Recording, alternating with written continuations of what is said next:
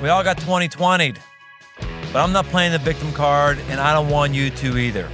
We're going to finish the year with some practical, actionable episodes to help you get momentum that will take you into a new life now. Don't wait until January. Now is the time to get in the fight. I'm Brian Tome, and this is The Aggressive Life.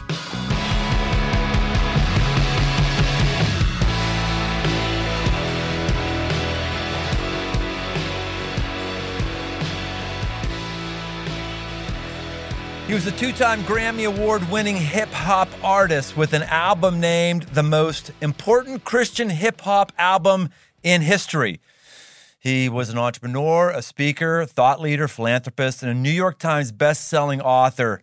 He inspired millions with his art and activism. But not everything was as it seemed. Lecrae Moore, despite all the external signs of success, he was suffering. His life was spinning out of control, threatening to tear everything away from him. What did it all represent? It represented unhealed trauma. Bury and forget might work for plants, but it never works for real, legitimate human hurt. We're here today, though, because Lecrae made the aggressive move. He found the courage to confront his past, to stop ignoring his trauma, and walk the slow and sometimes painful road to healing. His new book, I Am Restored, How I Lost My Religion But Found My Faith, encourages and emboldens readers to confront the pain of their past and remove its power over their lives. It's available October 13th, like when you're listening to me right now. And I can't wait to dig into this fresh content with you. Not only this fresh content with you, just having a legitimate, real deal celebrity here. Man, this guy is legit. This guy doesn't make the rounds to living in your parents' basement podcasts. No, he's here with us at The Aggressive Life. Welcome to The Aggressive Life, Lecrae Moore. Thank you. Wow. It's all good. I'm in the basement right now too. We're all in the basement, so it's all good. That's all right. But we know that you've been under the bright lights of Hollywood and all that stuff. Now, I just have to admit here, I don't know if I'm putting you in the spot here. My favorite genre is country music, which is a bit different from your genre. Okay, mm-hmm. Just a bit. I mean, can you give us a verse or so just so we can be acquainted with your great work? Oh, goodness gracious! And I know the Sugar Hill Gang too. Like every white guy knows the Sugar Hill Gang, so don't try to pass off the Sugar Hill Gang as your own stuff. No, not at all. I definitely that wasn't my intention. I lost everything I had inside a couple years. Lost my faith. I lost my hope. I lost a lot of tears. Arrested, accused, abandoned, addressed, accused, stranded. I grew up with all this trauma. It's nothing. Forget it happened till years later it show up. Life is starting to blow up. Faith is starting to crumble. The critics starting to mumble. Oh, my God. I feel dead inside. I feel like suicide. Going too far to turn back. He said, boy, you telling lies. I was deep inside the trenches of the devil's lair. They said, how'd you get up out? I just said a prayer. There we go. Oh, that's good. That's good, man. That's one of the things I've really appreciated about hip-hop is the depth of story. I think in that way, hip hop and country has a lot in common because there's a story there, and just even listening to your verse there that I haven't heard before. I mean, that's like a lot of story, man. That's a lot of, and you're not reading off something that's coming deep from your soul, isn't it? Absolutely. You know, I've seen a lot, but you know, it makes you who you are. You own your story, and you can change the world if you own it. So up until the last several months, most times when people would talk to you about your story, it probably was centering on your art. I mean, you've just been one of those really, really rare, strange, and amazing dudes who has a faith and has done amazingly well in the quote-unquote faith sector and has been a crossover artist. People have had you on their albums who do not have a faith component to them. Those folks have led their voices to you. You're just very respected in the music industry, period, not just the Christianese music industry. You're just a real, real rare bird as far as that is concerned. All that was supposed to be a preamble to what I'm really excited about with you, but just my preamble. Any comments on that or things that you want to add into that? I mean, you know, pioneering is a passion. You know, it's authenticity and pushing in places that people don't push and haven't pushed.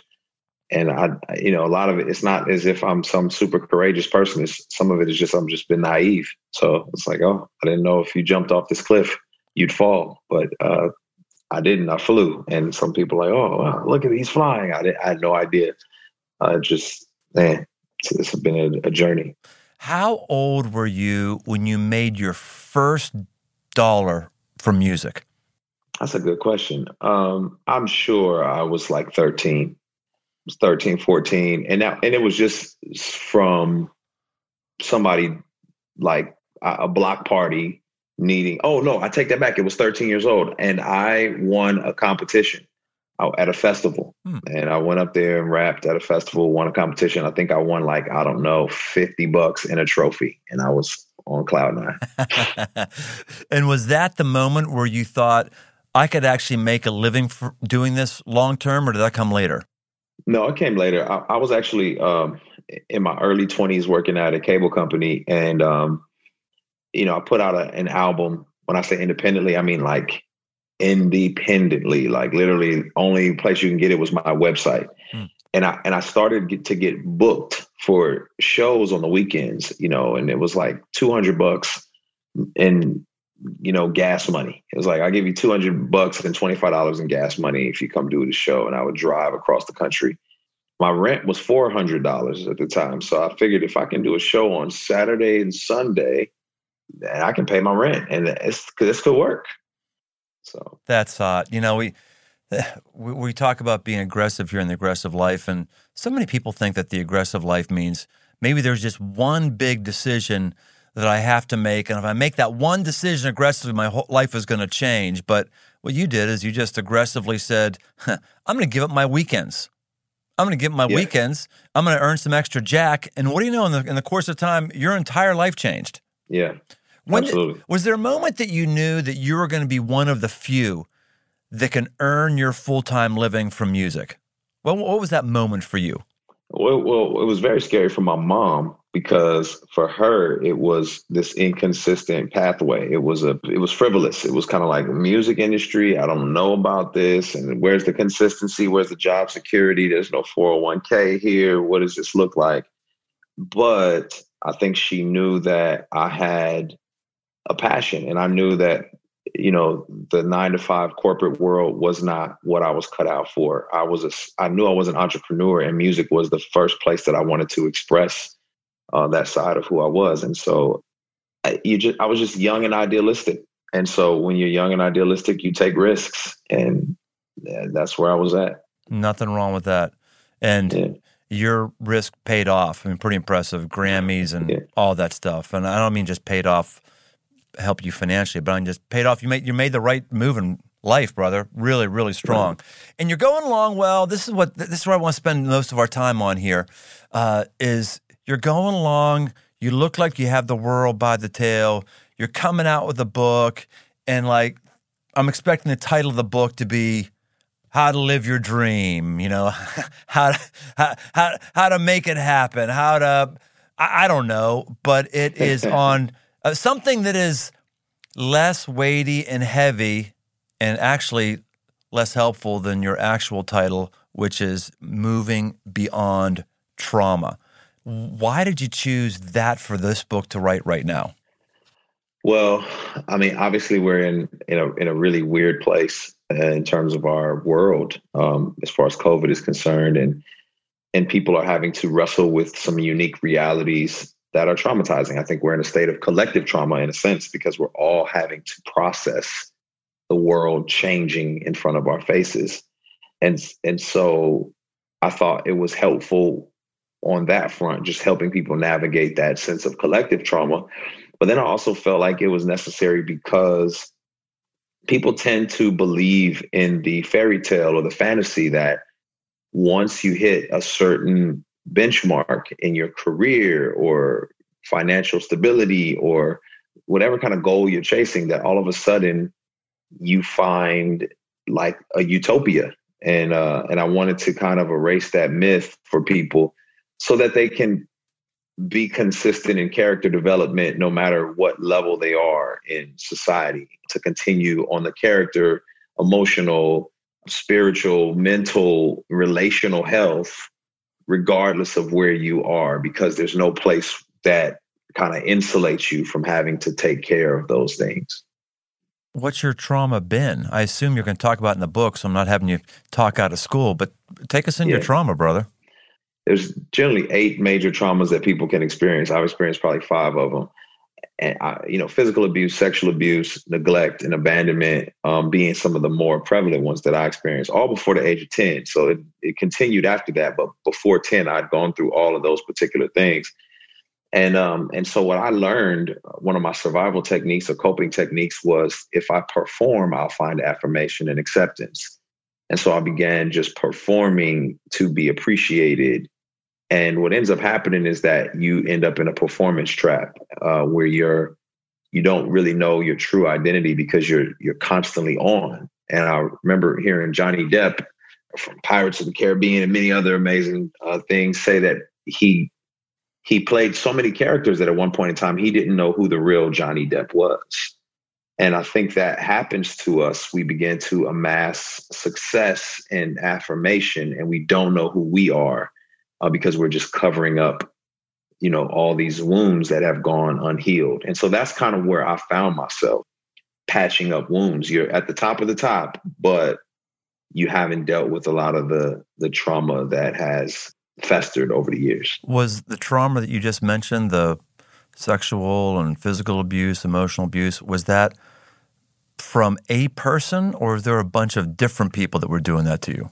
Multiple people. So that, just the environment that I unfortunately was exposed to, created that whirlwind. And unfortunately, a lot of it was normalized because there's so many other things going on around you, There's violence, there's drugs, there's people becoming addicts and people you love, incarcerated. And so all of these particular things are happening and you normalize it. It just becomes, well, this is the way life is, until you get older and you recognize and realize that is a lot of weight and that it's not normal to have had to deal with all those particular things. So, right.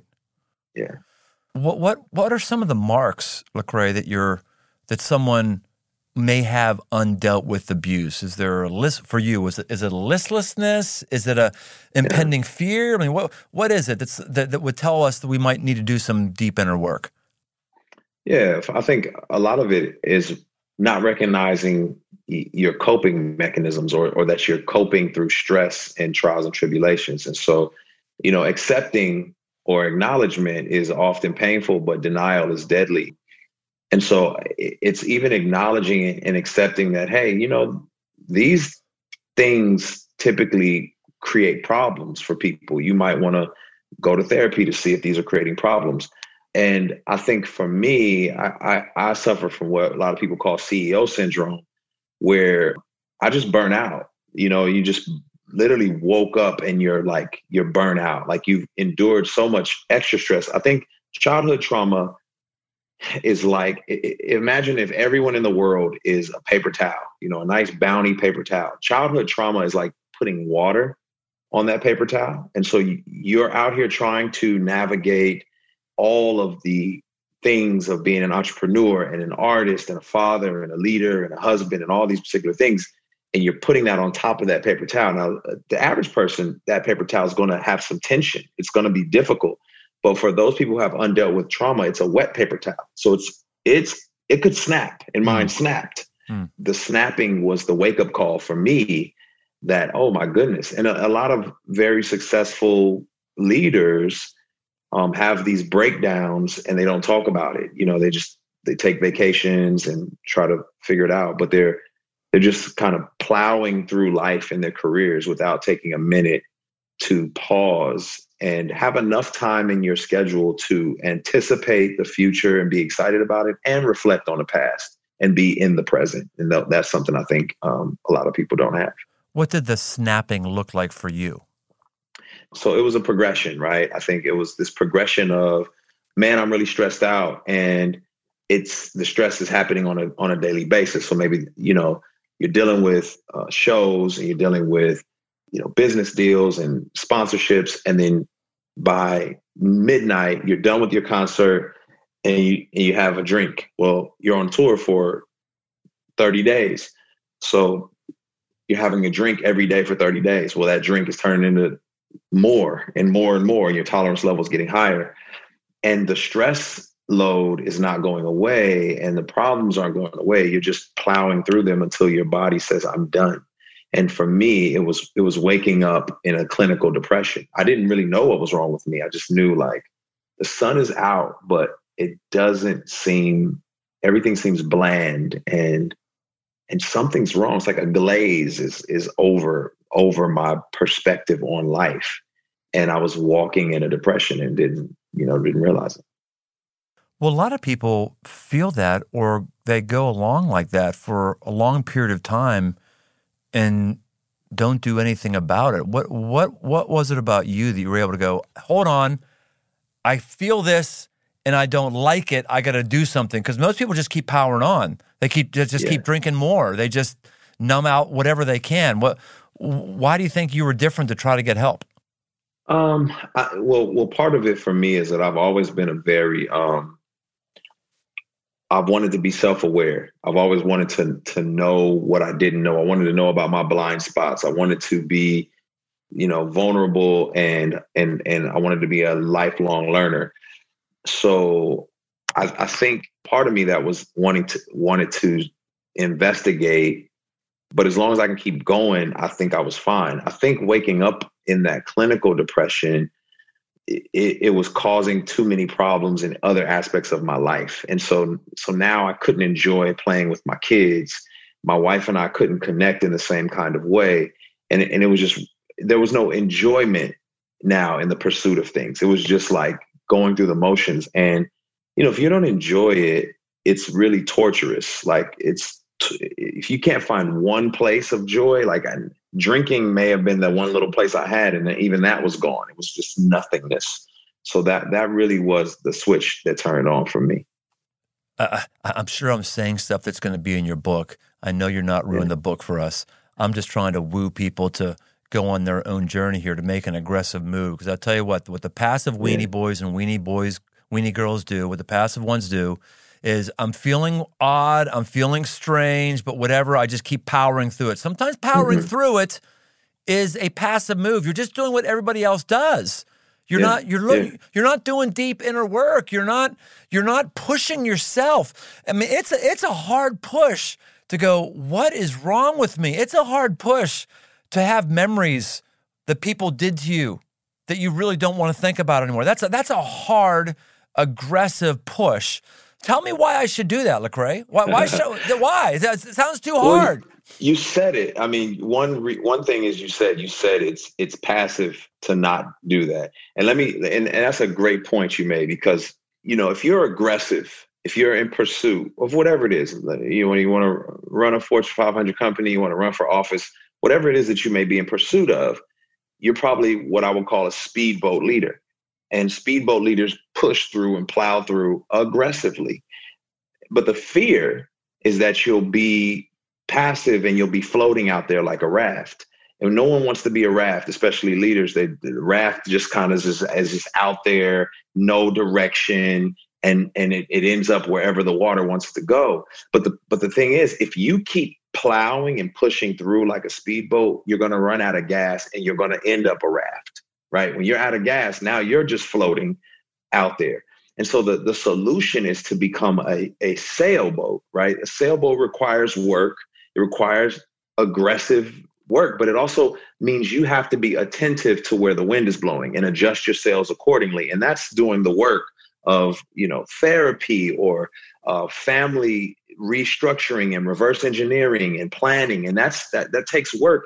But it's way more rewarding at the end of the day. And you don't run the risk of just being a raft sitting in the middle of the water, going whichever way it turns. It's intuitive. And so that's why I would say it's worth it to do that work, because you end up a much more healthier version of yourself. You can get way more done. You can make it across the entire ocean that way. And you don't run out of gas, and you're not left at the whim of the water.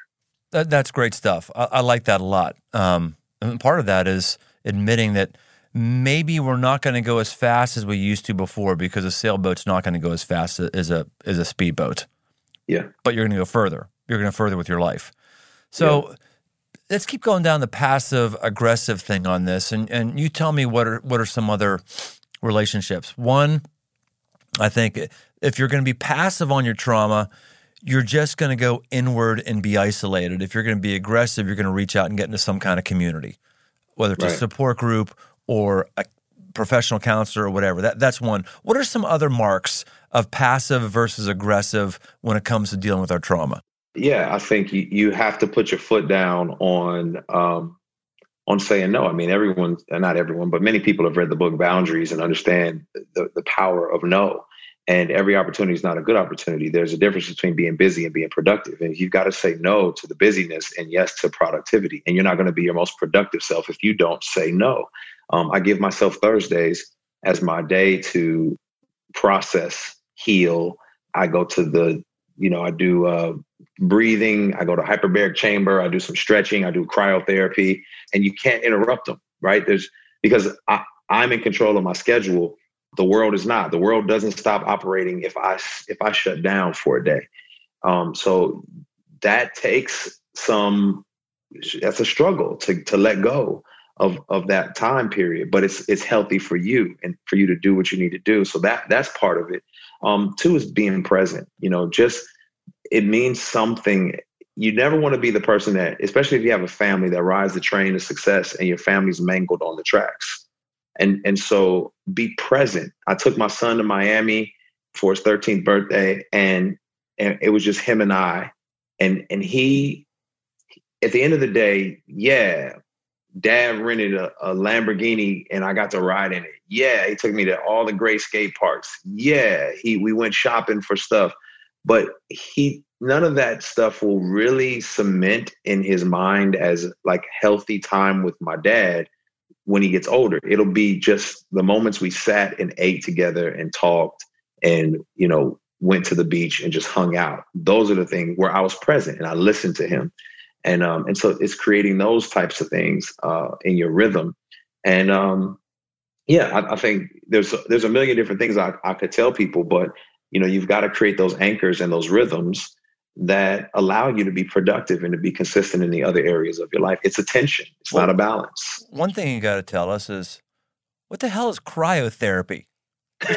What? I'm going to go someplace and just cry? What is cryotherapy? What is cry? I'm going to go someplace to cry, or are you going to actually freeze me? What? You're hyperbolic, whatever. Yeah. What are you? What newfangled cool stuff are you doing that us in the Midwest who have boring lives don't have? I'm not renting Lamborghinis. I'm on my pickup truck. I'm not going to some therapy room and just crying while somebody puts daffodils up my nostril. What is cryotherapy? Oh, my gosh. I'm sorry. I'm living up here. I've become that guy I never wanted to become. I've become the person I never wanted to be, where I talk about all this other stuff that people are like, what is he even talking about? No, you're not. Verbal abuse is one of my love languages. No, not at all. No. What is cryotherapy? So cryotherapy is essentially...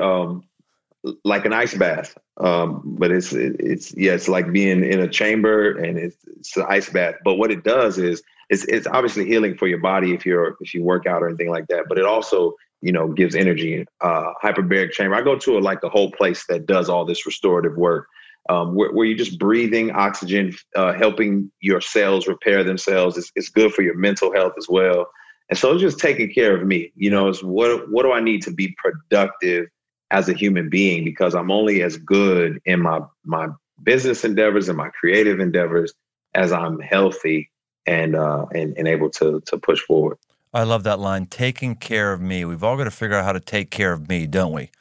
And absolutely. We all got to figure that out. So I got two sections for you, Lecrae. We always end at The Aggressive Life with the lightning round, but, first, I'm gonna have you be Dr. Lecrae. Are you up for being Dr. Lecrae? Let's do it. Okay, so here's what's gonna happen. I'm gonna give some type of trauma, and based on what you know, just give us some insights. Now, I'm not talking about a 10-minute monologue, but somebody out there is gonna have one of these 8 things of trauma. And if you got a sentence or two or three that relates to that, or you can give somebody something, that'd be awesome. Are you up for it? Let's do it. All right. How about someone who's got the trauma of drug and alcohol addiction? Big key on that one is acknowledging it, because a lot of people who have addictions are in denial that they're addicted. They think they can stop whenever they want to. So a big thing is just admitting, you know what, I have a problem. And then you, as you've already said, finding a community that can support you. That's going to be number one. It's going to be key.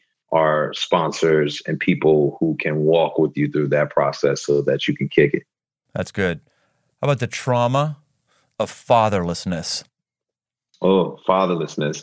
I think the biggest piece about fatherlessness is you've got to come to the reality that your value and your worth is not predicated on their presence or lack thereof. So you are not somebody because they were there, and you're not less of somebody because they weren't there. And so making sure that you can realize that you have worth and value aside from them, and that them leaving had nothing to do with you or how valuable you are. That sounds wise enough that I'm guessing you had some fatherless issues when you were younger? Yeah, absolutely. Right. Yeah. So sorry. How about, is it a trauma to lose support and fans as you pursue healing? Is that a trauma that happened? Oh yeah, that's traumatizing. It's greatly traumatizing. And I think it's similar to the fatherlessness, is that in a lot of ways you have to realize as a public figure or a celebrity, you're going to be objectified. You're going to be used for whatever it is that you do for them. And that's all they want from you. So they don't understand that you're dynamic. You have layers, you're complex. If they just know that you make good songs, or they just know that you throw the ball well, they don't realize that you're a poet, or that you, like long walks on the beach, or you have great ideas on stocks or venture capital. They don't know or care about the dynamics of who you are, and don't let that stop you from being your authentic self. Be you. Good word. Overcoming a lost pregnancy, either miscarriage or abortion. Oh man. I never want to step into the role of saying I know what it's like as a woman. So I can speak to it as a man. Obviously a woman, there's probably different dynamics that I'll never understand.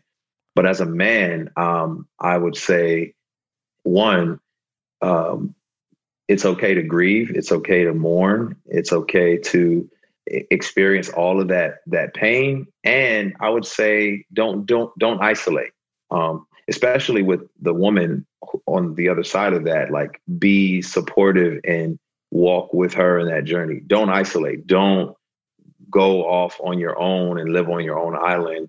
Allow other people to walk with you and mourn with you and join you on that journey of processing what's happened. Depression and mental well-being.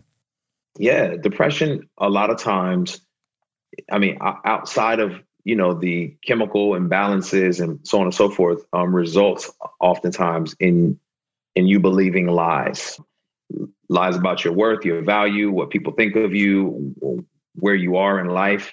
You've got to meditate on truths and combat the lies with truth. So that's one of the biggest things I would say is fight all of those things that want to permeate your mind and that you're thinking on all the time with positive, affirming truths that are counter to that.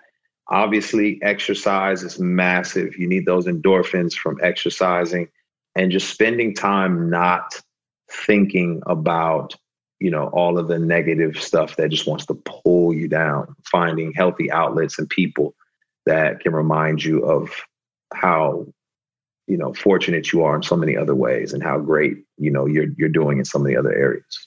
All right. So two more heavyweights on this list, the trauma of racism and social injustice. Oof, that's heavy. Well, if you don't want to go heavy, if you just want to keep it surface, if you just want to keep talking about going to a room and crying with people after you've driven with the Lamborghini there, God. If you just want to keep doing that stuff, we'll keep doing that. But, for people like me who actually want to help people, that's the kind of stuff I want to talk about. All right. That's great.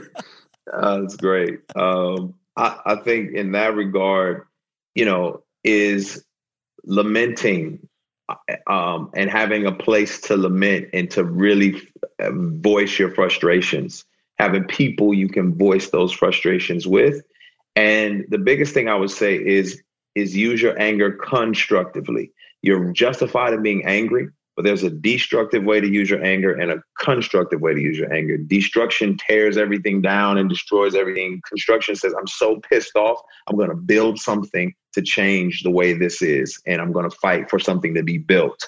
And so that's what I would say as far as that's concerned. And this actually relates to the title of your book, The Trauma of Religion and Perfectionism. Oh, yeah. I am not a fan of religion. And when I say that, I mean following rules to be accepted. You know, acceptance is not about how well you did it or did you get it right. You know, I always use this analogy with my wife. I say religion is about duty. So if I come home and I say, hey, I got you some flowers because this is what I'm supposed to do on your birthday, so here you go. I'm sleeping on the couch, no doubt. That's religious. That's duty. Relationship is about saying, I'm so grateful for you and you accept me despite all my flaws. I just want to buy you some flowers because you're amazing. And that's relationship, and that's healthy. And so when you're living to please people and be accepted by them, that's like religious dogma, that's slavery. That's not healthy. Function out of love and relationship and not out of, you know, compliance and trying to be accepted. Religious people are tough, aren't they, man? Religious people are just—they're freaking awful. And the difficulty about religious people is it's really hard to tell who's religious and who isn't religious. I'm not talking right now about who goes to church and who doesn't go to church, so that could be one indicator. I'm not talking about who's been baptized and who hasn't been baptized, so that could be one indicator. I'm talking about who it is that has a hidden set of rules or expectations that if you don't meet that hidden set, then you are on the outs. Yeah. You know, and that happened with you. 2016, you wrote something in the Huffington Post, which I think is pretty amazing, man. If the Huffington Post would publish anything I wrote, I would write it. You know, if I have a platform to share on anything, I'm going to do that. And you talked about some race-related issues, and man, you got crushed by a bunch of religious people on that. Take us back there. Yeah, that was rough, man. I mean, I think, you know, it's just kind of one of those places where if faith and God is about us being a family and finding common ground and trying to understand and listen to each other, that's not what I experienced. You know, I experienced a lot of dogma, a lot of people saying, well, if this is the way you see things and we're done. And I thought that was sad. You know what I mean? I thought that was really frustrating because I've seen that happen in other areas as well. You know, my mother experienced that and it didn't go well for her. And her, you know, it was like, if you're wearing lipstick, we don't want anything to do with you anymore.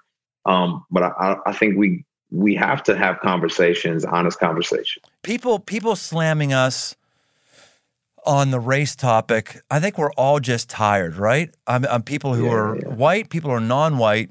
It's just an exhausting topic, and yet it's a topic that really can't go away until some things are better all around. So, I mean, is there anything you can give us to help us have some sense of energy or sanity as you know, as things are rolling out in our country? Man, get some friends. Get some freaking friends, like friends that don't look like you, don't think like you, don't process like you, and hang out. Like, go hang out, go fishing, go get a meal. Just hang out and become friends and realize, like, everyone doesn't see the world like you, and it's okay. And you can still get along, you know? And so you may pick up something you didn't know. You may learn something about yourself, about other people. You know, get some friends, man. Relationships change everything. You know, that's what I would tell people. Great word. We recently had a good friend of yours, Joshua Dubois, on our podcast. And I know you work with him on a nationwide fatherhood initiative. Speak to the importance of fathers. Oh, man. I mean, you know, I'm big on fatherhood because I didn't get to experience it. So for me, it's about connecting. It's about creating opportunities for your kids to thrive. And I think, you know, there's something special with being a father where you're able to help mold an environment where there's a sense of security for your kids, where they can feel like, man, I don't know what it feels like to be aggressive or to not want to be aggressive. Because when I was a kid, I tried stuff and I had parents whose arms were wrapped around me in case it didn't work out like I thought it would. And it teaches them to try, you know, versus them living in constant fear because they don't have that support system growing up. And so you're really setting the future of our society up for a win when you're consistently and you're present in the lives of your children. Well, yeah, it's not only that, just the social indicators of the increase in likelihood of poverty and all kinds of social ills when you don't have a dad around. It's a massive deal. All right, are you ready for the lightning round? Because this could be fun. Okay, so here's how lightning round works. I give you something, and you got to answer in like one sentence or less. Okay. Can you do it, Lecrae? And all the sentences have to rhyme. They all have to rhyme, shoot. And they all have to, you know, be in haiku or something like that. All right, are you ready? Here we go. Let's see. Let's say someone had never heard your music. Where would you tell them to begin? My music is winning. Start from the beginning. Favorite rap album, your favorite rap album of all time? It's not a conversation. It has to be Restoration. He's actually rhyming. When do you think you'll be able to have concerts and tours again? This is not a political question. I'm just curious of your opinion. Yeah. I hear you. I'm not sure if it's true, but 2022? 2022? Are you freaking kidding me? You're giving me trauma right now. 2022? Oh, my gosh. Oh, man. Give me a drink. I'm going to start drinking. Unpopular opinion. All right. No, you're probably accurate. I just hate hearing it. Dream collaboration partner. Dream collaboration. I probably feel doing a song with Lauryn Hill. Yeah. Most aggressive move you've made as a husband? I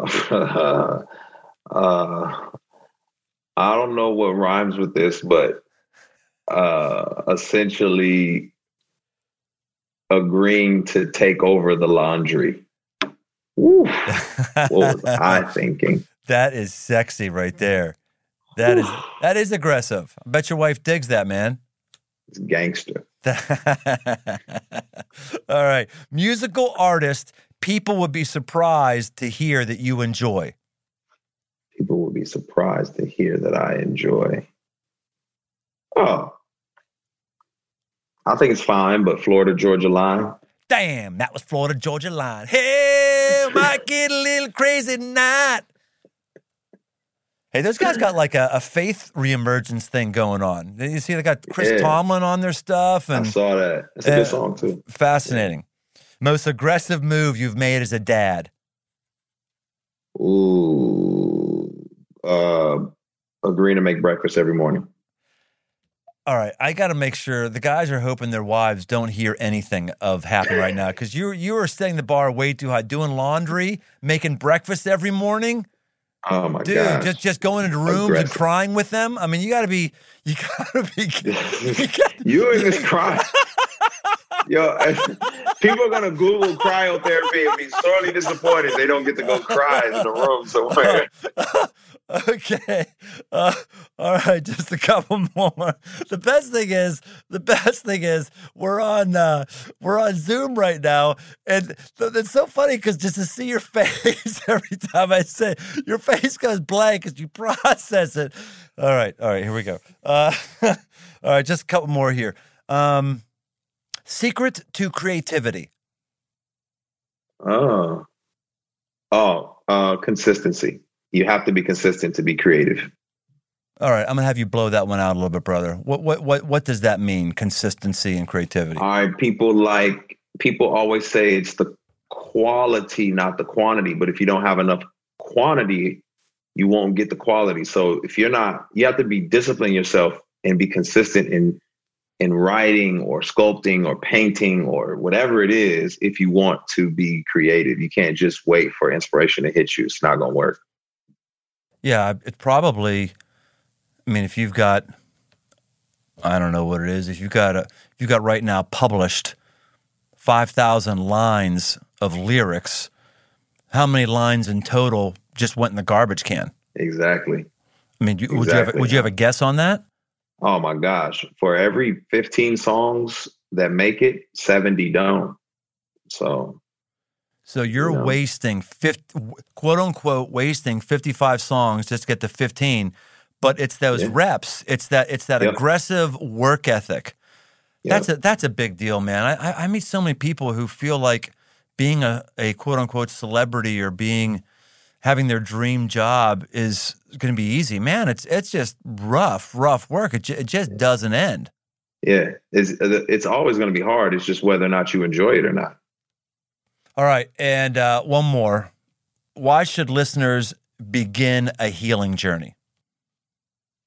If you really want to win, if you want to be successful, then you've got to be successful internally if you want to be successful externally. You'll never find the happiness you're looking for externally if you don't find the internal peace that you need. So. Anything we're not talking about right now that you want to talk about? Any question you wish I would have asked you?